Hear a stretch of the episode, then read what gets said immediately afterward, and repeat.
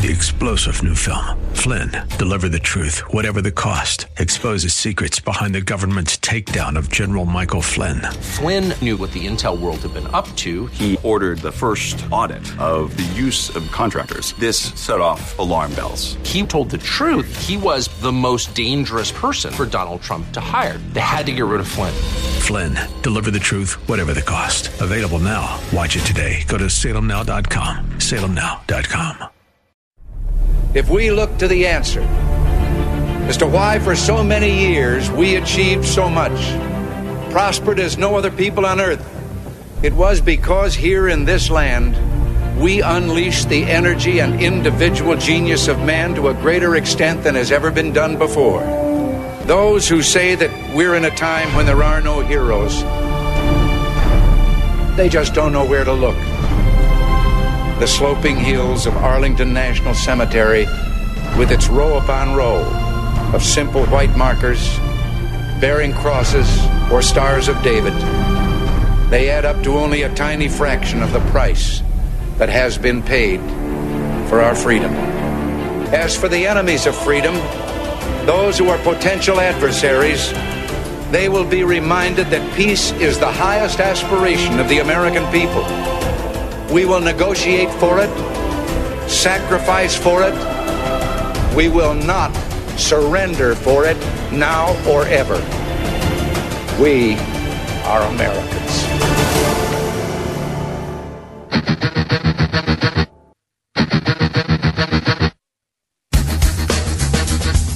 This is the Bob Frantz Authority on AM 1420. The answer.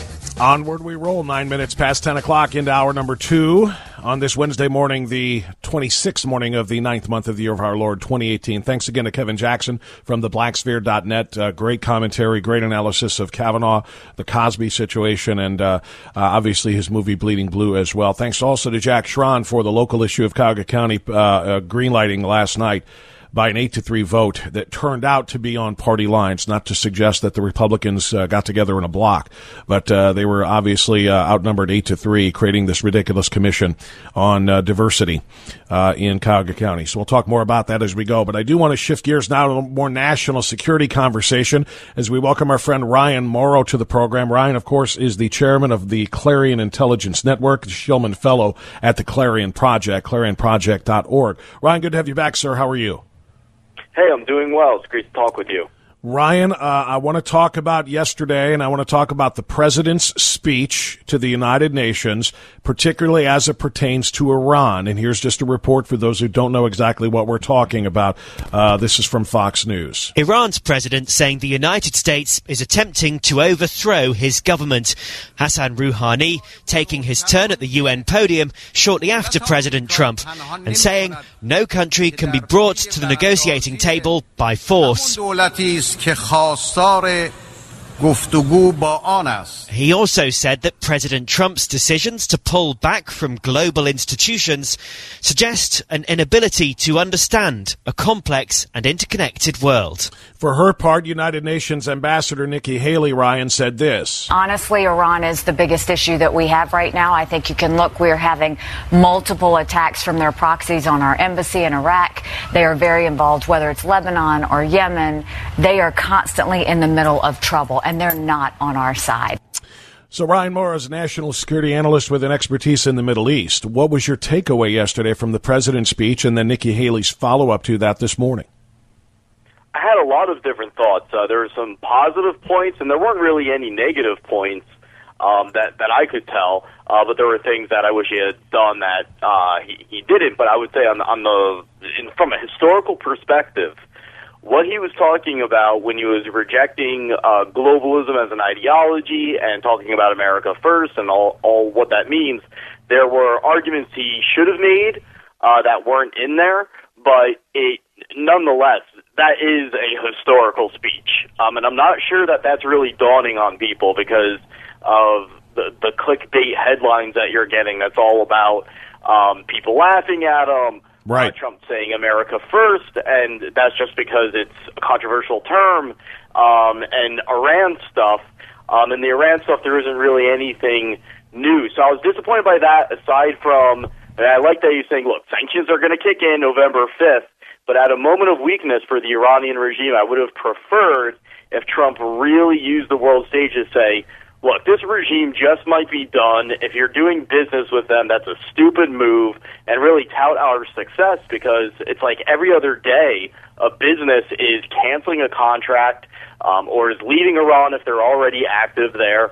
And uh, it would be great for people around the world to understand exactly what these sanctions are going to do if they are forcefully implemented because uh, the regime could be done starting November 5th.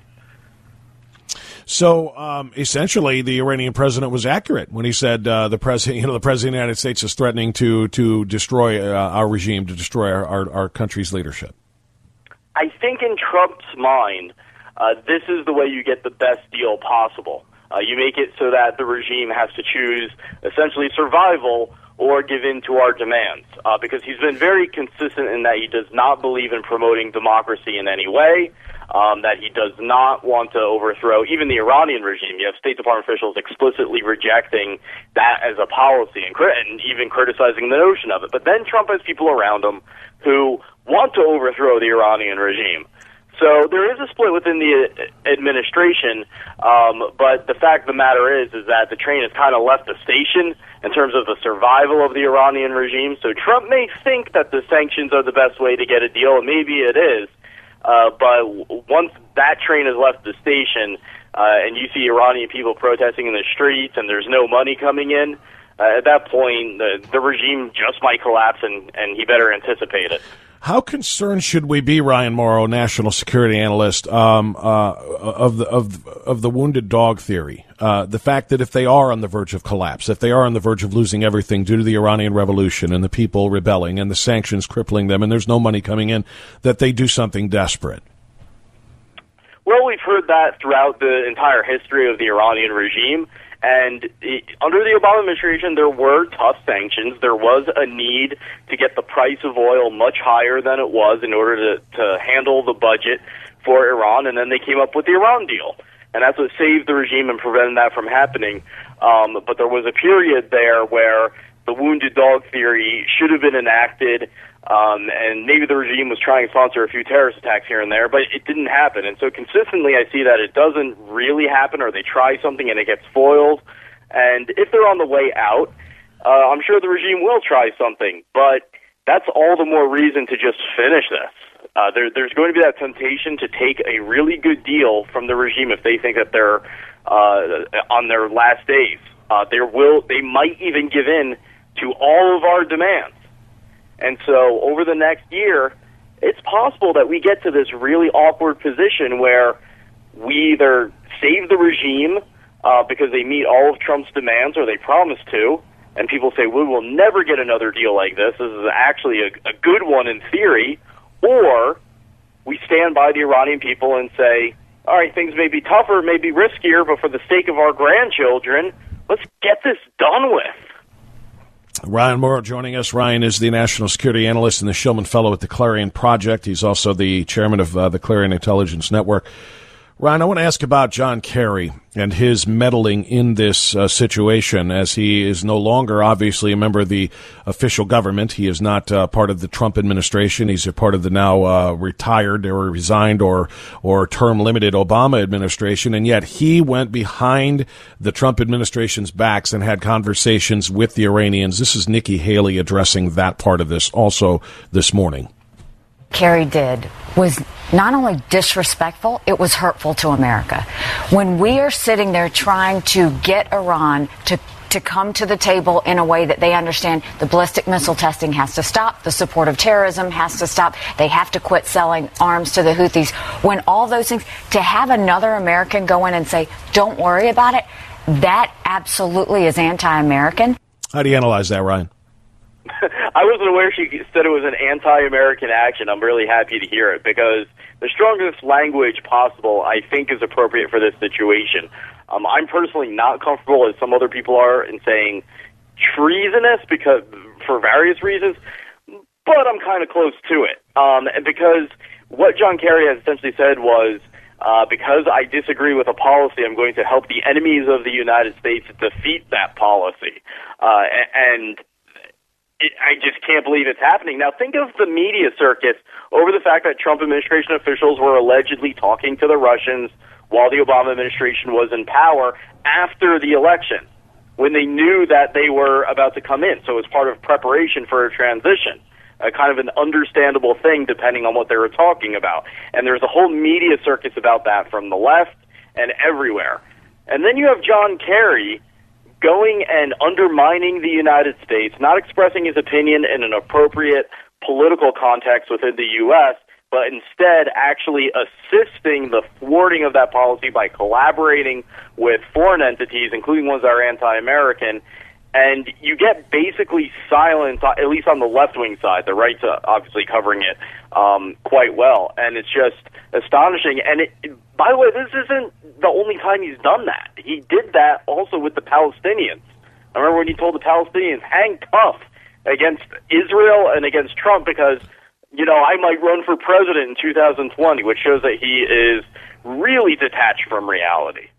yeah, it, it, really is, and I, you know, I, I appreciate your point about calling it anti-American but not treasonous. Um, the only thing I think that could stop me from saying it's treason is by, by my way of understanding and my um, uh, reading of of of the uh, of the words. Uh, you know that that we're not actually at war with Iran right now. They are considered to be an anti-American entity, but we're not at war with them. So giving aid and comfort to the enemy, I don't know if that necessarily rises to this because are they the enemy if we're not officially in a declared war with them?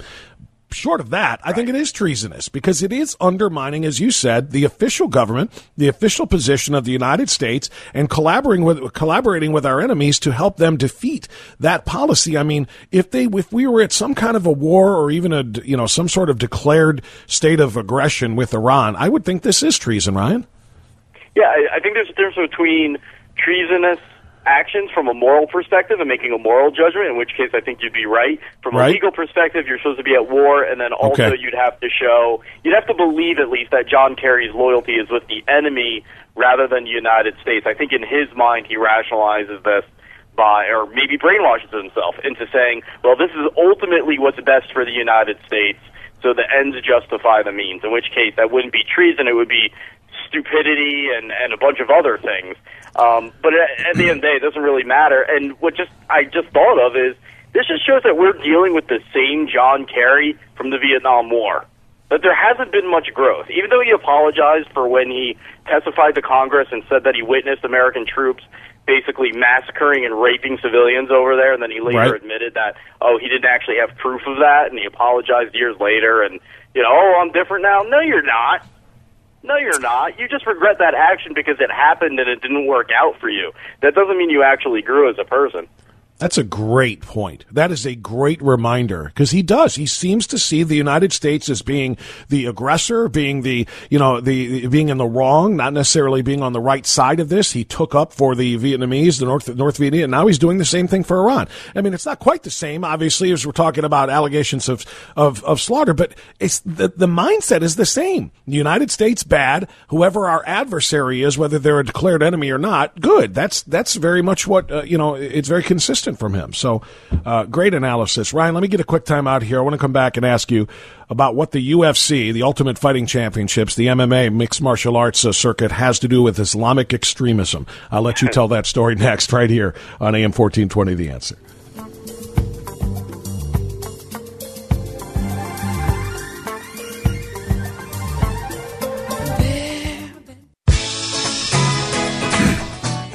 All right, 1026. We've got about four minutes for uh, Ryan Mauro of the Clarion Project to tell us this story. Um, Ryan, the UFC, uh, Ultimate Fighting Championships, biggest star, arguably, is Conor McGregor. And Conor McGregor has maybe the fight of his lifetime coming up. And somehow, some way, Islamic extremism has been brought into this equation. Can you tell the tale? yeah, then you never thought that we'd be talking about UFC in one of our segments, but uh, No. th- there are some overlaps here that's really interesting. Um, the fir- there's really two. First is that there's a bit of a scandal in the UFC about some of the top fighters under the top manager being tied to the dictator of Chechnya, who is an Islamic extremist and pro-Putin somehow, um, and basically a jihadist. um, and he uses them for propaganda, and so that's one scandal. Um, but it intersects with this other issue.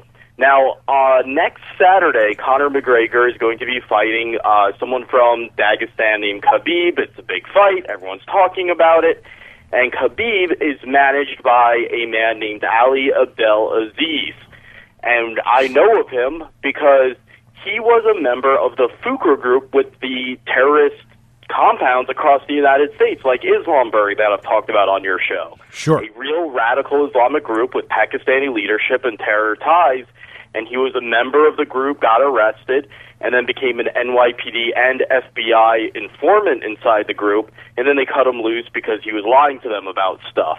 Um, he is now the biggest manager of fighters in the UFC. And so at the press conference, Conor McGregor turns to his opponent's manager, who is this guy, and calls him a terrorist snitch and a mad terrorist. And so everyone is saying, wait, what's he referring to? And now you have the UFC world learning about Jamaat al-Fuqra.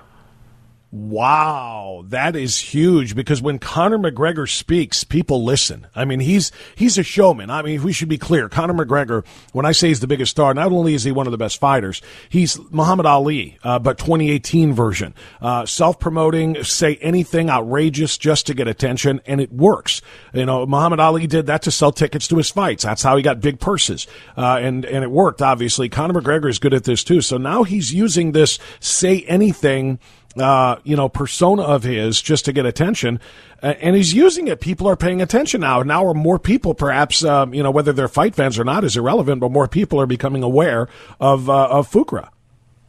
Yeah, and so he's doing this as part of his, you know, part of his shtick, but he's using facts. He's actually calling out the, the biggest manager in UFC and his opponent uh, for the ties to Islamic extremists in Chechnya and Dagestan, and uh, then also this connection to the Fuqra group.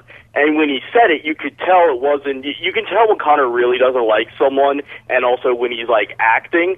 Uh, but the way he ended, the press conference about to end, and he just turns, and starts shouting the manager's name, and starts saying these things. Uh, you could tell he was like, "I want to call out that guy for his jihadist connections." And so, do you, do you think he's serious, Ryan? Yeah. Ryan, do you think he's serious, or is this more of like um, back in the 1980s WWE style? Hulk Hogan, the All American guy, would would call out and and of course feud with the Iranian, uh, uh, the Iron Sheik. The he would wave the Iranian flag around, and uh, uh, Nikolai Volkov was the, the Russian, and they were a tag team, and they were of course our biggest enemies at the time. And and he would you know call them out for their their country's misdeeds. It, it, it was part of the show. Do you think that McGregor is putting on a show? Or do you think he really wanted people, you know, he really felt that way and wanted to call them out for their terrorist support? I think he's being honest. I mean, the, there is really? a, a motivation for a show, but I think it's for real because his demeanor was a bit different from what I could tell, but also he mentioned some other details that showed he did a deep dive on this manager. He put serious time into studying him, and wow. the way the press conference was about to end, he could have just focused on his opponent, but he was like, nope, I'm throwing the manager in. Um, and the consequences for this, Conor's being called an Islamophobe. He's doing major, putting a spotlight on the manager in a very negative way. That's not the type of normal acting between opponents that you get. This is, I'm trying to destroy you as a person. Wow, I, I love it. I'm going to follow it a lot more closely. I mean, I was already wanting to watch that fight just because I do enjoy uh, UFC, but now I want to see it even more, and I want to I want to see Conor McGregor take care of business. Uh, Ryan Mauro, uh, Clarion Project, or excuse, yeah, ClarionProject.org. Make sure you follow him online at Ryan Mauro, M A U R O. Ryan, thank you so much. All right, thank you. You got to have a great day. Let's get to news now at 1030. Come back. Your phone calls the rest of the way. We are guest free until 11 o'clock on AM 1420 The Answer. Just got to trust imagination. My heart going boom, boom, boom. Son, he said. There are two sides to every story there's the mainstream media side, and then there's the truth. You are experiencing the truth. The Bob Frantz Authority on AM 1420. The answer. Indeed, now 1035 on AM 1420, The Answer. Got 25 minutes of outstanding awesome left for you before we turn it over to Mike Gallagher, then Prager Medved, Sekulow Elder, and if you wish, Joe Walsh overnight. Um, really, really great conversations today with Ryan Mauro, Kevin Jackson, and uh, with um, uh, with uh, Jack Schron, Cuyahoga County Council, about yesterday's shameful, shameful vote in the Cuyahoga County Council uh, to pass an ordinance to create a three member panel to essentially destroy businesses, all businesses in Cuyahoga County, in the name of LBGTQXYZ uh, protections. An absolute travesty. No religious uh, exemptions, no um, uh, protections for the uh, the employees when they are simply trying to make sure that people are safe in their businesses. Nothing. It is just going to destroy Cuyahoga County businesses. But we'll talk more about that. Uh, I want to stay on the Kavanaugh story now or get back to it. This is the first day in the last several that I have not gone almost wall to wall with the Brett Kavanaugh story. Tomorrow we are supposed to have testimony given before the Senate Judiciary Committee, as you know, um, from uh, Christina Blasey Ford and also from Brett Kavanaugh. There are all kinds of reports and rumors now that this is not going to happen. Christine Blasey Ford very well may not show up. Why? Because her attorneys say that she is going to be treated unfairly. This is again another attempt to delay and drag out this process. They they had she has been screaming or started screaming about 2 weeks ago she wants to be heard. The Republicans made every good faith attempt to say yes, you should be heard. Let's listen to what she has to say. She said, "Well, I'm afraid to testify." I don't want to talk in front of Kavanaugh. I don't want to be questioned by a bunch of uh, uh, Republican men. Uh, I don't want to go to Washington. They said, look, we'll do whatever you want to do. We'll do a phone conversation so you can tell your story. We'll do it in person. We'll do it in D.C. We'll come to California. You can have the the Republican uh, men question you, or we can have a special uh, a lawyer question you. Uh, we'll do this any way you want. They bent over backwards for her. Finally, after realizing how it looks that she was dodging the committee, dodging being under oath, and repeating the lies she is telling to the media, to the um, um, to the committee, knowing that if she's under oath, she lies to the media, no big deal. You lie to under oath, you could be prosecuted for perjury. Now they're they're once again saying it's not fair. It's not fair. Chuck Schumer is saying this is not fair. There needs to be an FBI investigation first. Again, dragging things out time and time again. This is what it's all about. Drag it out, drag it out, drag it out. The problem, of course, being, as I said uh, in the uh, first hour of the program, you, the, the jig is up. The jig is up. Calling for an FBI investigation? To do what? FBI investigations don't the last thing prove I'll point anything. out the next person that refers to an FBI report as being worth anything obviously doesn't understand anything. This is Joe Biden, then Democrat Senator, 1991, in the Clarence Thomas hearings involving Anita Hill, slamming the use of FBI reports as being anything, having anything to do with the outcome of one of these hearings. FBI explicitly does not, in this or any other case, reach a conclusion. Period. Period. So, Judge, there's no reason why you should know this. The reason why we cannot rely on the FBI report, you wouldn't like it if we did, because it is inconclusive. They say he said, she said, and they said. Period. So when people wave an FBI report before you, understand they do not, they do not, they do not reach conclusions. They do not make, as my friend points out more adequate, they do not make recommendations.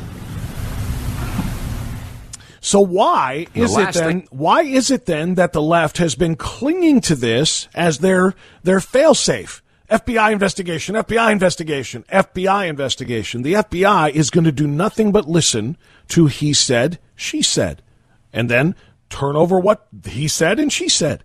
Well, guess what? That's exactly what's supposed to happen tomorrow. We're supposed to have he said, she said, questioned by the Judiciary Committee and by a special attorney that they're bringing in a female to question Judge, or not Judge, rather, Dr. Christine Blasey Ford because she was too intimidated by all of these Republican men who were going to question her. They have given her literally every single thing she has asked for. And now, word is, she is still not going to show. Why? Because they want to continue to delay this process. No other reason. Do not be fooled. This is about delaying, stalling, playing, As somebody described it as the old North Carolina four corners offense. When you're trying to run out the clock, please run out the clock and get to November. We've got to find a way to stall this. That's why it was so important for Chuck Grassley, the Senate Judiciary Com- uh, Committee chairman, to do what he did yesterday to tell them, your time is up. We're going to vote on Friday. We're going to have this hearing on Thursday. Then we're going to vote on Friday.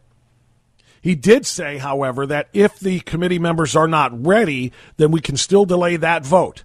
But I have to, by procedure and proper regular order, I have to announce the intention of a vote three days prior to having it. And so here it is, three days prior, yesterday actually. And he said, We're going to vote on Friday. As long as we hear everything from both sides tomorrow, uh, we're going to have our vote on Friday. And again, oh, that's horrendous. Dianne Feinstein calls it an outrageous move. What a terrible idea to actually have this vote. Why? Because they don't care what is said Thursday. It is just a means to an end, which is delaying the ultimate vote. And if the vote happens Friday, Thursday is irrelevant to them. Grassley said very directly, I am not going to silence this accuser. I want her to be heard.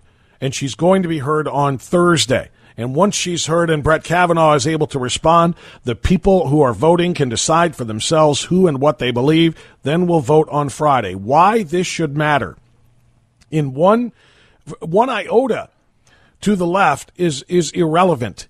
It, it, it's incomprehensible to be quite frank because they have already decided they're voting against him. They decided they were voting against him before his name was called. Then, when his name was called, they said we're voting against him. Then they said we're going to spend the next two and a half months figuring out reasons why we are going to vote against him. Now this allegation comes up and they again say we believe her and we're going to vote against him. So what difference does it make when you have that vote? Leftists, Democrats, what difference does it make when the vote takes place? You are all going to vote no, and you need someone on the Republican uh, side to vote no along with you. It's just that simple. You know doggone well it's not about the votes, it's about delaying the vote so that the vote never happens, and you hope you win the Senate, you hope you win the House in November. That's what this is all about. Uh, Lindsey Graham, senator from South Carolina, I want to share this with you, has, um, has really, really kind of taken on a new tone in recent weeks. And I don't know if it's the passing of his good friend and fellow, you know, Rhino uh, slash Maverick, uh, a partner in, in, in, in crime, and I use that word, figuratively, of course, John McCain, but whatever it is, Lindsey Graham has taken on, a, taken on a new tone. He is showing a lot more guts, a lot more courage, and a lot more uh, fortitude if you will, in supporting the President of the United States and in supporting the rule of law. This is Lindsey Graham in an impromptu uh, press gaggle uh, in uh, in uh, one of the Senate buildings, one of the Senate office buildings. So it's really just kind of informal. It's not at a podium, just a whole bunch of people surrounding him with microphones, and uh, it's outstanding. This is Lindsey Graham at his best, described by at least one Twitter user as being articulate, resolute, and knowledgeable of the law, and firm his firm in his convictions uh, Lindsey Graham supporting Brett Kavanaugh. What are they supposed to do? Go interview everybody in Maryland in the summer of 1982? Were they supposed to go every house in a certain town? There's nothing to be learned here from an FBI investigation. Um, we're talking about appointing somebody to be in charge of the rule of law. I'm going to adopt the rule of law as my standard. If this were a criminal allegation, you would never get out of the batter's box because you can't tell the accused where it happened and when it happened, and there's no corroboration outside the accusation itself. You couldn't sue in civil court for the same reason. You could not even get a warrant. So I will respectfully listen to Dr. Ford. But here's the question for me and others What is the standard? What is it going to be? Are you really innocent? Are guilty based on the accusation. Is there any presumption of innocence left in the confirmation process? We have an accusation 35 years old without any verification, and I'm going to look at his entire life. not just this one moment in time in high school that I don't know when it happened and where it happened. And here's what I see from his entire life a life well lived. And here's my understanding of this area of the law. If you're a sexual predator, if you're a serial rapist, you don't just do it a couple years and quit. The Harvey Weinsteins of the world continue to do it. And when you have a power over a woman, that's when you're most likely to do it. What do I have with Kavanaugh? That you've lived a damn good life. That all the women who worked for you that you had power over said he was a good boss. He was respectful. He helped me in my career. So here's what I'm saying. Um, if, if, if the accusation is enough, God help us all around here. It's okay to challenge the accuser.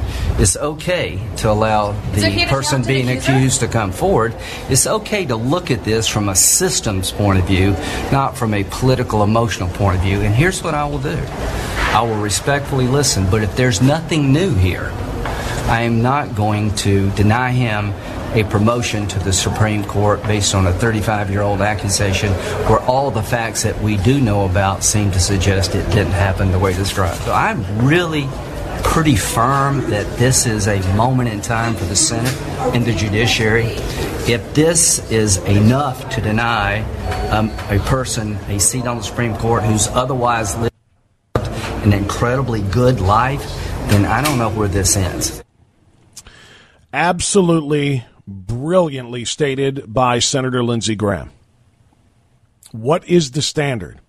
If an allegation is all it takes, uncorroborated, unsubstantiated, unverified, no evidence, if just an allegation is enough to deny a man a seat on the Supreme Court, then God help us all.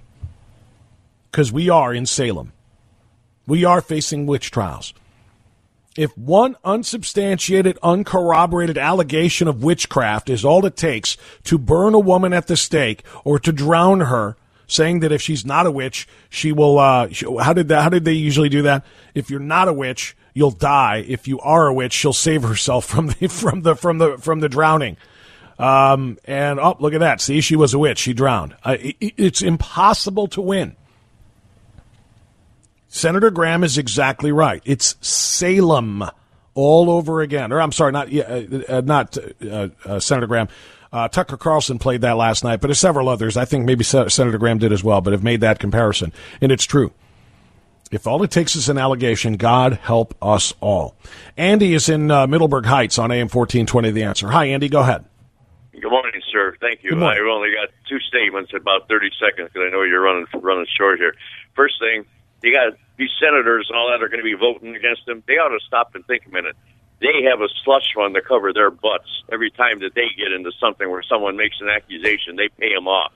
That's one thing. My other statement is Dianne Feinstein. Isn't it amazing?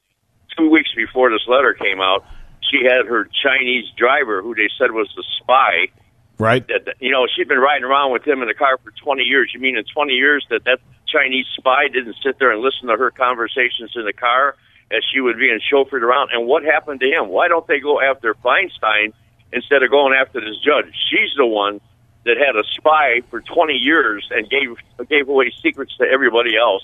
And then not the judge. The judge is straight up. She's the one that's crooked, and so is all the people that are backing her. They're trying to hide this Chinese thing over with this letter.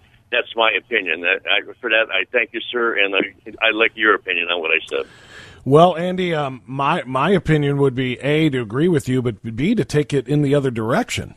Um, what did that that spy for 20 years over here in listening to Dianne Feinstein, which could put national security in jeopardy? But spies oftentimes work two ways.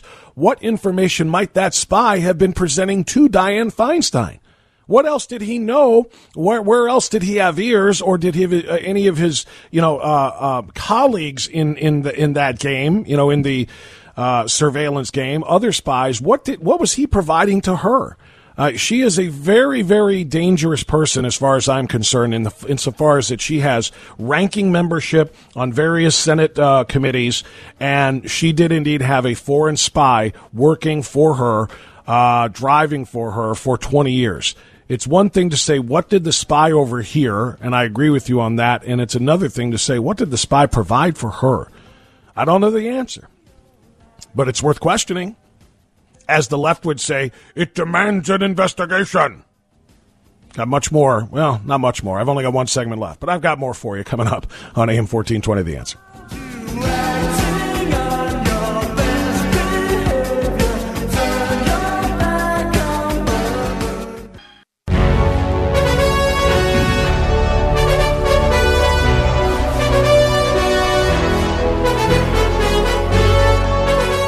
Ten fifty four. My goodness gracious! I, you know the, the twists and, t- and turns that this uh, this ridiculous story is taking because of the uh, uh, the the ridiculous demands of the left are are just unbelievable. First of all, uh, again, I just got done talking about how uh, word is now coming from the attorneys that she cannot be guaranteed. Uh, talking about Dr. Christine Blasey Ford to attend. Uh, it is not a guarantee that she will be there tomorrow for the scheduled hearings. They are going to try to not have her not show, claim that she felt fear. Let me just lay it out for you. when she doesn't show, they'll claim that they couldn't guarantee that she would be treated fairly and safely, and she was afraid. She was afraid of the circumstances, afraid of the people, afraid of not be, uh, uh, uh being treated uh, unfairly, and so on and so forth. And you cannot tell a survivor of a sex assault when she feels safe and when she doesn't. You have to wait until she feels safe. Let's reschedule for next week when she's had a chance to compose herself. They're something in this vein. This is what they're going to do. Okay, she's not going to show up, and they're going to try to drag this out. And the Republicans, not wanting to look like they are heartless when it comes to the legitimate fear of a potential sex assault survivor, are going to say, "Okay, we won't have the hearing tomorrow." We can try it again next week. They'll just put their tail between their legs and walk away in shame and say, okay. Because that's what they do. I just played you uh, Lindsey Graham, who sounds like he is about done with this. He's fed up with this and he's ready to go. I know there are others, but only Grassley, only leadership can make that call for a vote to happen immediately and to go forward with the Kavanaugh questioning so that he can respond to the uh, allegations and to clear his good name, and then to have the vote on Friday. And I don't think he will. That's number one. But now, number two, here's the other part of the story. The second accuser, the one that's even flimsier than the first one. Deborah Ramirez, whose story was told in the New Yorker, whose story can be summarized, summarized as, I didn't remember anything. They came to me and said, Hey, did you ever have a bad experience with Brett Kavanaugh? Uh, well, I was at a party once, um, maybe. I don't know. I was drunk and literally on the floor because I was so drunk. I don't remember anything. Six days of poking and prodding later, it's like, okay, uh, I'll remember Brett Kavanaugh. Yeah, he shook his junk in my face. Um, but remember, I was drunk and I was on the floor passed out. I really don't remember much of anything. Can anybody else corroborate this? Nope. Not one single person. So flimsier than the other one. And that's perhaps why she said she will not testify. Kavanaugh accuser Brett, or, uh, Deborah Ramirez refuses to testify before Senate committee. According to Senator John Kennedy from Louisiana, a member of the committee, he spoke with Ramirez personally. She made it very clear that she gave her story to the press, which can be found in the New Yorker article that was posted late Sunday night. Quote, Our counsel repeatedly tried to reach him, Kennedy said. They finally did reach him and said, We are not making a statement, talking about her attorney. Uh, he said, if you want our statement, read the New Yorker. Ramirez has a sign outside of her Boulder, Colorado home saying she will not speak to the press. Anyone, any member of the press who would like more information is encouraged to call her lawyer. Senators who are on the fence about confirming Kavanaugh, like Susan Collins, say they want to hear from Ramirez. The first step in that process would be Ramirez testifying in front of the committee. She refuses to do so. Why do you think that is? The same exact reason Deborah or uh, Christine Blasey Ford has balked at appearing before this committee for the last 10 days because of two words. The two words that they fear more than any other under oath. Christine Blasey Ford is comfortable telling fabricated stories to the press because she can't be held or uh, convicted of perjury for lying to the media. She can be sued for slander. And God willing, the Kavanaugh family will do, excuse me, exactly that. Same thing with Deborah, Deborah Ramirez. She can tell her lies to the New Yorker, and there's no problem. She tells it to the Senate committee under oath. Now there's perjury. They are scared to death of truth. That's why the words under oath are the most terrifying words that these women who have been coerced into coming forward for political gain, for political benefit, for a political agenda by Senate Democrats, that's why they are hiding. They know full well that the story that they tell, once told to a committee under oath, could come back to hurt them. And that's why they're hiding. It's going to be a very interesting day tomorrow. The hearing is supposed to happen. We'll see if it does. At the same time, President Trump is scheduled to meet with Deputy AG Rod Rosenstein about his future in the Department of Justice. And we're going to talk about both those issues tomorrow morning with Kayleigh Ma- uh, uh, McEnany. We're going to talk to her uh, at about uh, 9.35 tomorrow morning. Make sure you're here for that. Also, make sure you stay where you are right now because Mike Gallagher is coming up next on AM 1420 The Answer. We'll see you tomorrow. Enjoy the silence. Three star general Michael J. Flynn, head of the Pentagon Intelligence Agency, knew all the government's dirty secrets. He was one of the most respected generals in the military. Flynn knew what the intel world had been up to. He understood its funding. He ordered the first audit of the use of contractors. This set off alarm bells. The explosive new documentary, Flynn, Deliver the Truth, Whatever the Cost, uncovers the facts behind this scandal. Flynn told the truth. He was the most dangerous person for Donald Trump to hire. I find out the worst enemy that I'm going to face in my life is right here in America. They took my assessment and they wanted me to change it. And I was like, I'm not changing it. They had to get rid of Flynn. With in depth interviews, archival footage, and never before seen personal records of the man behind the headlines. I just felt like I was drowning. Flynn, deliver the truth, whatever the cost. Available now. Watch it today. Go to salemnow.com. Salemnow.com.